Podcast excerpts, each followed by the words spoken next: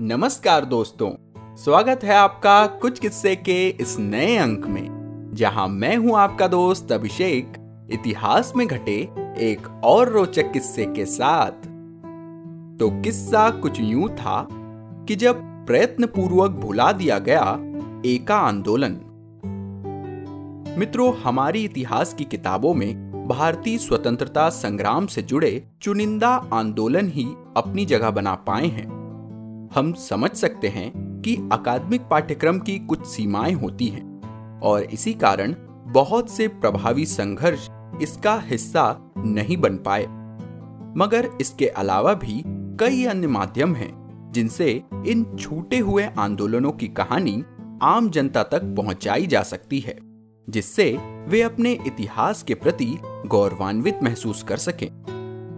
देश को गुलामी से आज़ादी दिलाने वाले आंदोलनों में अधिकतर उन्हीं को याद किया जाता है, जो शांतिपूर्ण तरीकों से अंजाम दिए गए। इसके उलट, अंग्रेज़ों की नाक में दम करने वाले कई आंदोलनों की कहानी इतिहास की भूल भुलैया में स्वतः ही खो कर रह गई। इन्हीं में से एक था एका आंदोलन।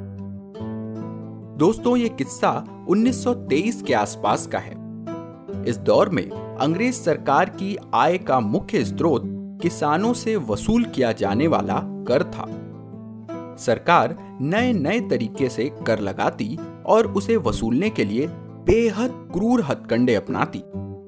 कर ना चुकाने की स्थिति में किसानों की ज़मीन कब्जे में लेने का प्रावधान था।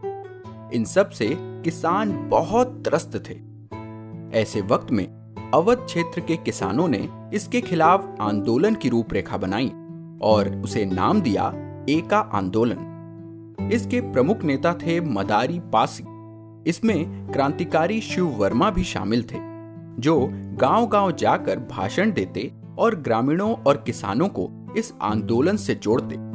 धीरे धीरे वे सब जुड़ते भी गए और एक समय के बाद इसका ऐसा असर देखने को भी मिला कि अंग्रेज़ों की शह पर कर वसूलने वाले जमींदार और साहूकार भी बौखला गए। इसी बौखलाहट में उन्होंने ये कुप्रचार शुरू कर दिया कि ये आंदोलन गांधी जी के खिलाफ किया जा रहा है। उधर कांग्रेस ने तो पहले से ही इससे दूरी बना रखी थी। बस फिर क्या था? आंदोलन में राष्ट्रीय नेतृत्व के अभाव को जानकर अंग्रेज़ों ने इसका दमन करना शुरू कर दिया। उनके चापलूस किसानों की खड़ी फ़सलों में आग लगाने और किसानों को जेलों में बंद करने लगे। इस दमन से चिंतित होकर कांग्रेस के प्रांतीय अधिवेशन में क्रांतिवीर शिव वर्मा ने एका आंदोलन के समर्थन में प्रस्ताव लाने का प्रयास किया, लेकिन वो असफल रहे।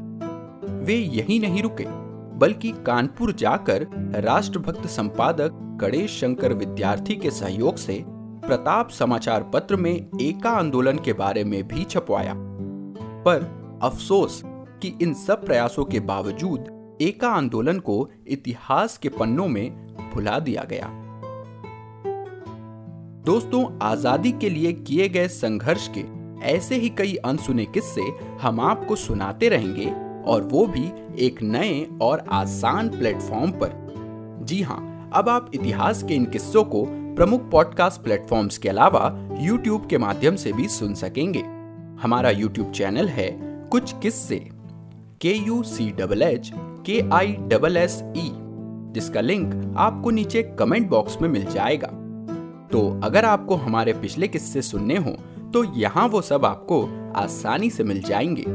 और अगर वे आपको पसंद आए तो उन्हें अपने यारों दोस्तों के साथ ज़रूर शेयर करें। अपनी प्रतिक्रियाएँ और विचार हमें कमेंट्स के ज़रिए बताएँ, और अगर इसी तरह के और भी रोचक किस्से आप सुनना चाहते हैं तो हमारे चैनल कुछ किस्से को सब्सक्राइब या फॉलो करें और नोटिफिकेशन ज़रूर ऑन कर लें। क्योंकि अगले अंक में आप जानेंगे कि किस यात्रा में जान का जोखिम मोल लेने के बावजूद मंजिल तक नहीं पहुँच पाए युवा नेहरू जी। तो दोस्तों, आज के लिए बस इतना ही।